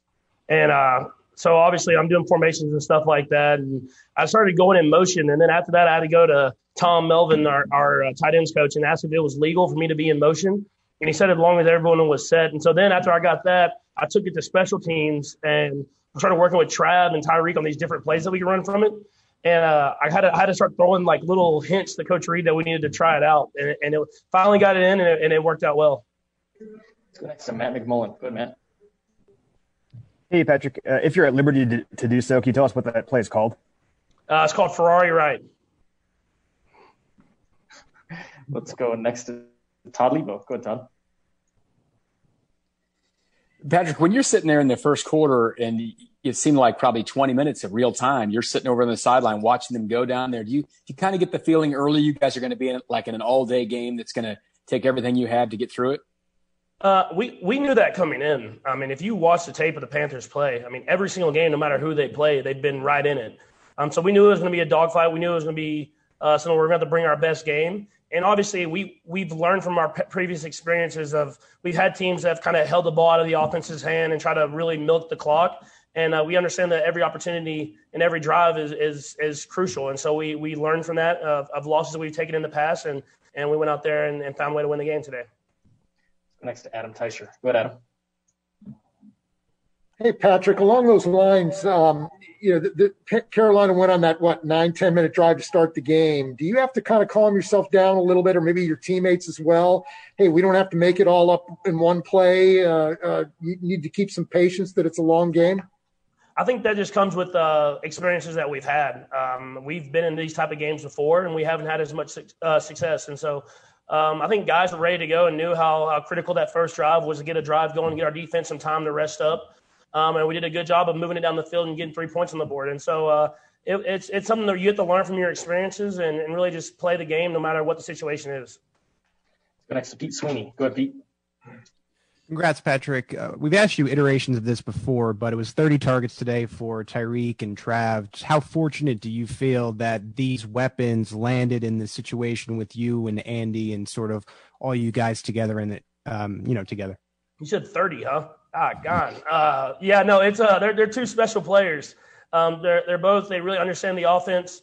They know how to get themselves open, and they're hard guys to cover one on one. And so whenever they're working like that, we're a hard offensive stop, and you see guys that when they get their number called too, they make plays as well. And so uh, I think it's a combination of everything of them being as skilled as they are, them being as smart as they are, and then other guys uh, whenever they get their number called, making plays as well. Let's go next to Vahe Gregorian. Go ahead, Vahe. Hey, Patrick, uh, a little along the same lines. Can you take us through the 44 yard pass to Travis uh, that kind of got you started the third quarter? And then just one follow up, real quick, Brad, after after that. Yeah, I believe that was the one where he kind of ran like the out and up. Was that was it that one? Or, yeah. So uh, the the out and up one, we we run that play a lot where we kind of have Trav in that position. He runs a lot of out routes and in routes, and so um, after we we had ran it earlier in the game, we had noticed that they were trying they were really trying to drive it and really trying to make plays on the ball. And so uh, when we got the right opportunity, we, we called that play, and it was a great call. And he made he ran a great route, and I tried to get the ball to him, and it kind of got the drive uh, going again, and we were able to get, uh, go down and put points on the board. And just the follow up is just just it seems like such a reliable relationship between Travis and you in particular that, that almost you can take it for granted. Do you feel that way? No, I mean it's it's it's something that I, I will never take for granted. I mean, uh, coming to this offense, and I'd never played with a tight end before, and then to get the best tight end in the league, I mean, it, it's it's special, and it's something that I always have a guy that I know where he's going to be at, and he's going to continue to work. Let's go next to Nate Taylor. Go ahead, Nate. Hey, Patrick, I have two quick questions as well. The first one is, what do you feel like you said that convinced Andy to let you try the Ferrari right today? Well, I don't know if I said anything, but there was there's a time and, when we're kind of going and we're kind of doing a little uh, what's it called like a walkthrough for the defense, and so in that walkthrough, he kind of gives us a little opportunities to do a little little stuff that we kind of wanted to try out. And I did it there, and I think he liked how it looked there. So was, you, have to, you have to show him. He has to see proof of it working uh, in a live situation before he, he's going to put it in there. Got three more. We'll go right down the line, starting with Sam. Go ahead, Sam. Hey, uh, Patrick, um, just a couple minutes ago, Andy said that we're seeing the best of you, that this is the best that you've played. A lot of times that that's spoken in, in the context of, you know, like only one interception, right, this season. But I'm wondering if you think it's more than that. Like, are, are there plays, are there big plays, you know, positive plays that you're capable of making now that you weren't last year, two years ago? Or is it mostly sort of the, the bad plays are going down? I think I just understand the game more. I, I was saying it last year um, whenever I didn't have as many stats uh, to kind of back it up. I guess you say I, I felt like I was playing better last year than I did the year before. And so this year, obviously, we're getting the touchdowns that we didn't have last year, I guess you would say. Um, but I feel like every single year I'm, I'm more comfortable within the offense. I'm more comfortable reading defenses, and I understand where the ball's going to go even before the snap of the ball. Go next to Darren Smith. Go, Darren. Hey, Patrick. Uh, a couple quick questions, but the first one being, you know, they're going to ask you about the game, but obviously with the bye week coming up, uh, what's that? What's that look like for you? I know you all been playing, you know, balling out these last few weeks, and after today's game, I know you're going to be looking to take a break. And and so, how does uh, this bye week look for you? And then again, I have a quick follow up. Yeah, the bye week for me is going to be. Uh, I'll probably take a day off tomorrow. Maybe come in and watch the film on the game today and then I'll probably work out the, the, the, next few days and then watch the Masters on the weekend. Um, but I'll, I'll be uh, I'll be pretty in tune. I mean, we got a pretty big one coming up after the bye week, so I'll be ready to go for that one for sure. And then you know, just looking at it from thirty thousand feet, obviously you you and your fiance you're going to be expecting uh, a, a, princess, my homegirl, uh, very shortly. What's it going to look like for her? Uh, knowing what all that you just got through doing with this voter registration stuff and the election, that she'd be able to, you know, when she she'll be able to grow up and watch on television, seeing seeing a, a vice president that looks like her when she comes apart. And, yeah. and do you plan on and do you all plan on uh, visiting the White House in the near future when they become when they get there? Well, I haven't uh, I haven't heard if we're, what the White House uh, thing's going to happen. I know we were we were kind of going through that this last off season with the COVID situation, and hopefully we can get another championship and then have another opportunity to do that as well. Um, but uh, it's it's going to be cool. I mean, for her to be able to see someone that looks like her uh, in such a high position, such a great position uh, uh, that is distinguished and has so much respect. I mean, it's going to show her that she can do whatever she wants to do, and I'm going to try to do whatever I can to give her those opportunities. Um, and so uh, it, um, it's going to be new to me, but I'm excited for the experience and the challenge of trying to be the best dad that I can be. Last of Matt and Derek. Go ahead, Matt. Hey, Patrick, after the missed extra point, it looked like you had gone over and gave a hug to Harrison Butker and had some words for him. I'm just curious, you know, you know what you said to him and um, with the struggles with the extra points. I mean, how important has it been just to, for him to have the teams back? Yeah, I mean, I think we've seen him do, do it before. And uh, as far as what I said, I mean, all, all, I said was he's one of the best kickers and not the best kicker in the league. Just go out there and kick the ball. I mean, don't take it as serious. We got your back regardless. Uh, you're, you're just as important as every other person on this team and maybe maybe more important. And so uh, for him, we have all the ultimate trust in him to go out there every single time he hits the field. And there's Patrick Mahomes, brought to you by Santa Fe Auto Sound. And I'll tell you this much too. With Harrison Butker, yes, have the quarterback over there, give him some confidence, whatever it takes. And Dave Toub's probably working on the mystery of why Harrison Butker is struggling on extra points. He's missed six of them. We haven't seen it come to fruition where it's made a difference in the game could have made a difference in this game. But the play that everybody's talking about, and this is why this team is so fun. You have the Rolex play, the Jet Chip Wasp in the Super Bowl. Remember back to Dontari Poe and the Hungry Pig Right, um, the sausage and his play. I mean, just everything has got a name for it, and it's fun to hear. But this play was amazing that brought this game back to 14 to 13 when Pat Mahomes goes in motion. It's one everybody's talking about. Ferrari right. Chiefs are in the red zone. They've got first down and goal to go at the two, trailing 14 to 6. Now Mahomes in motion comes back to the ball and catches, fires for the end zone. Caught! Touchdown! Kansas City! Demarcus Robinson on a two yard touchdown pass. And for Mahomes, the 98th touchdown pass of his career, the 19th consecutive game with such a strike, but not a play like that one, a new wrinkle. I mean, it's unbelievable the creativity of this offense. I mean, this is an offense that college coaches sit and watch, high school coaches sit and watch. Other NFL coaches try things that work for the Kansas City Chiefs. You know, we've seen the push pass at the goal line with Hardman and Tyreek Hill doing it, but just another wrinkle for the Kansas City Chiefs doing thing. Patrick Mahomes already came into this game number two in the NFL in yardage. Number three in touchdowns because Aaron Rodgers got a chance to play on Thursday night. Although Patrick Mahomes passes Aaron Rodgers in touchdown passes by one, Russell Wilson goes to 28 touchdown passes now as he had a couple today. Patrick Mahomes at 25, but just one pick. He's getting better and he's getting smart with the football. With all these things creatively the defenses are doing to try to slow him down, it's not doing it and it's not working. This guy's on pace for 4,400 yards, 42 touchdowns. I mean, what he's doing is, is unbelievable. You're seeing him get better right before your eyes. You know, Andy Reid was asked the question this is the best we've seen from Patrick Mahomes. But this is what you're seeing from him. He's so cerebral at the position. Again, that Ferrari right play was a play he designed. You know, they'll think of it. You already have these these great minds in Andy Reid and, and Eric Bieniemy and Mike Kafka. And then I call it a four headed monster when you throw in Patrick Mahomes. You're listening to 610 Sports KC, KCSP, Kansas City, WDAF, HD2 Liberty, a radio.com sports station. Let's go back in that locker room once again. We've got to hear from the head coach himself. Let's go back in the locker room. Brought to you by Santa Fe Auto Sound, Kansas City's home for car audio since 1967. Here's the head coach, Andy Reid. All right. Um, had a couple of injuries. Um, Taco Charlton looks like uh, he's got a fracture in his lower leg there. So uh, we'll get more information on that tomorrow.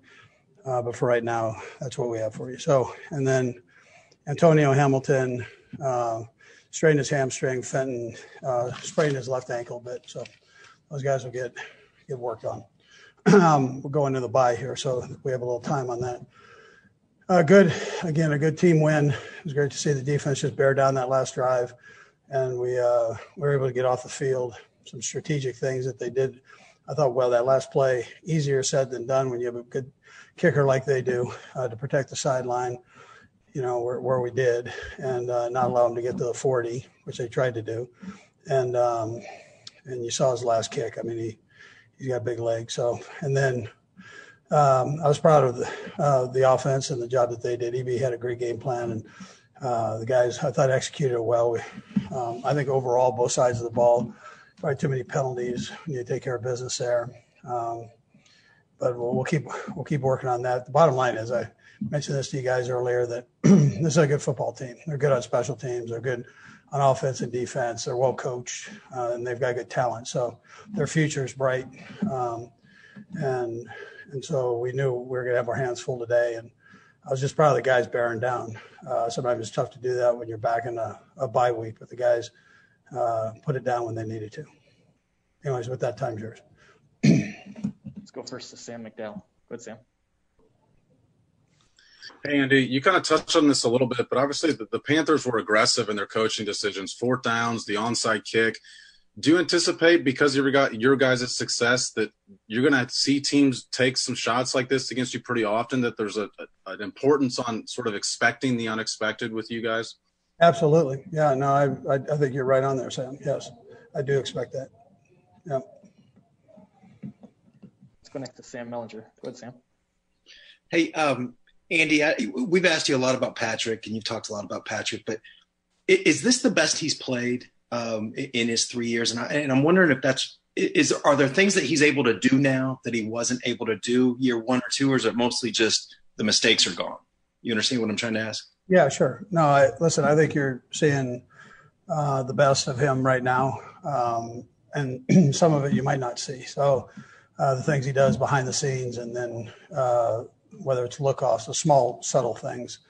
Uh, you heard Richard Sherman talk about it the other day. Just uh, little uh, the little intricacies of the offense and how he handles it, and um, and everybody has full confidence in him doing his job. So I think EB would you know say the same thing uh, standing up here that um, we have full confidence that he'll uh, he'll do what he needs to do to um, to win a game. I mean that's that's how he, he operates, and whether it's whether he's doing it during the week by showing up and working his tail off to make sure he knows the opponent uh, to what you see on game day. Let's go next to Pete Sweeney. Go ahead, Pete. Hey, coach, congrats on the game plan and win. I know it's a long game that was back and forth, but a lot of people are going to be talking about that motion quarterback play that you hit Robinson for the touchdown. I'm wondering if, if you could share the origins of how that came to be. Yeah, so the last three weeks, Pat's been messing around with it. And so I told him, I said, we're going to put it in. And he looked at me like I was crazy. But um, he, he, he'd been doing it and it looked good. So said, it looks good. Let's try it. And um, so we tried it. He, he, goes down there during special teams and he was messing around with a couple things. And, and uh, you know, so we, we put it in and it worked. Let's go next to Matt McMullen. Go ahead, Matt. Hey, coach. Uh, I was just curious if you could speak to Travis's day and what he was able to do for you guys on offense. Yeah, I thought Travis was unbelievable. He had one of those days. Uh, just anytime big play needed, both he and Tyreek uh, made them, and uh, you know, so proud of those those two and uh, how mature they are and how they've handled everything and uh, grown as men. You know, most of all. So, um, but Trav had a you know an All Pro day, which he is, and but we never take that stuff for granted. Whether it's Kels, Trav, you know, so on, or, or Tyreek. I mean, even though these guys some of the better players in the league. We never take that for granted. I, I appreciate all their, their hard work and what goes into it to get get that show done on uh, on on game day. Let's go next to Nate Taylor. Go ahead, Nate. Hey, Andy, wanted to ask you the idea of teams obviously being aggressive, similar to what uh, Sam McDowell asked earlier, but when you know a team is trying to be as aggressive as possible against you, does that alter your game plan in any way, shape, or form as you sort of see the game playing out in front of you? Yeah, so uh, you know, I thought it was important that we at least attempted to keep the defense off the field. I mean, we uh, we had some fairly quick scores, and and uh, you know, but at the same time, we want to put as many points on the board as we possibly can. I mean, that came in handy uh, today. So um, it's not the old four corners uh, stall here. It's we got to try to score, and it's hard to do in this league. But we had a couple opportunities that got past us uh, early, um, but we came back and, and were able to get some nice nice shots in there that we needed. But we try to stay aggressive. To answer your question, we're going to try to always stay aggressive. Yes. Let's go next to Herbie Teope. Go ahead, Herbie. Hey, Coach from the press box, it seemed like uh, Daniel Sorensen was shadowing uh, Christian McCaffrey. If that was indeed the plan, how do you think Sorensen did in that matchup? Yeah, so the plays uh, that he was asked to do it on, um, I thought he did a good job. Um, uh, listen, he McCaffrey's a pretty good player and had a pretty good day. So he, but uh, we tried a couple different things on him. You got to give him different looks, and so uh, we tried that. But listen, great players make great plays, and whether it was a big catch or his runs, uh, they did a nice job. But I, I tell you, Sorensen, I thought did played a respectable game there. Got time for a couple more guys. We'll go Vahe and then Aaron. Go ahead, Vahe. Hey, Andy. Um, one other thing about Travis. Um, early in the third quarter, it seemed you guys might have maybe needed a little jump start. That 44-yard pass to set up the touchdown. Can you just describe that play a little bit and whether it gave you that kind of uh, juice? Yeah, we did. We needed a jump start right there, and, and so he gave it to us. It was an out and up. Uh, I think is the one you're talking about, and um, so he he did well with it. And Pat threw him a nice ball, big play. I mean, he had several big plays. I think that's one you're talking about. Let's go last to Aaron Ladd. Go ahead, Aaron. Coach, second game in a row where I'm going to ask you about this balance between the pass game and the run game. Are, are we just reading too much into it, or, or what do you think? Is there something leading to that disconnect? Yeah, so um, we played two good run teams in, in a row here. Both these two are pretty pretty solid up front. So we felt like the pass game could uh, we could execute that maybe even better than the run game. Although we had some production there, and um, you know, we're going to try to do what works uh, that particular week and uh, and uh, roll with it. So I, I, we've got good running backs, but if teams are going to try to take that away, then you know they got to also think about the throw game. So. There you go, Coach Andy Reid. That audio brought to you by Santa Fe Auto Sound. Kansas City's home for car audio since 1967. Chiefs get the win 33 to 31 in a tough, tough game against the Panthers. They gave them everything. Matt Rhule's going for it on fourth down, three for three. Time of possession, they did everything they could. That was the Carolina Panthers throwing everything at the Kansas City Chiefs. Thanks for your phone calls. Thanks to Josh Klingler for joining us, the sideline reporter for the Kansas City Chiefs. And thanks to Pete Sweeney. Don't forget tomorrow, it's 7.30 on Fescoe in the morning. Derrick Johnson, the Chiefs' all-time leading tackler. Then at 8.30, Danan Hughes, color commentator for the Chiefs. 11 o'clock, Bill Moss joins Cody and Gold, and of course, the Andy Reid presser at noon, and Pat Mahomes at 2.15 with the drive. Great job producing Kramer Sansone. I'm Jay Binkley saying good night, everybody.